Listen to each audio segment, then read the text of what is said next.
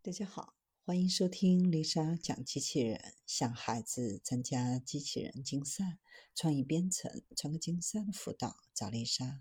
今天给大家分享的是受折纸启发、刚柔并济的机器人抓手。美国的研究人员基于折纸艺术设计出一种灵巧多功能的机器人抓手。这种抓手能够兼具力量和精确度，既能抓取几千公斤的重物，又能捡起比头发丝儿还细的纤维。团队以二维材料为原料，在材料上切割出多条平行的细缝，然后像折纸一样对材料进行拉伸、翻折和拼接，制成了一个三维的网状结构。通过编程来控制这个结构的形变。抓手与机械手臂或假肢装置结合，能够适应不同形状的物体抓取。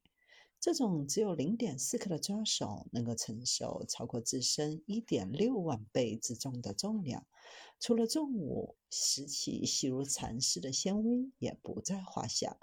抓手的范围应用广泛，无论是冰块。药片、硬币还是针头、鱼都能够轻松驾驭，展现出惊人的灵活性和适应性。目前已经成功将爪手应用到机械臂和假肢，实现各种精细动作的控制。这项研究让折纸艺术赋予了实用价值，展现了科技。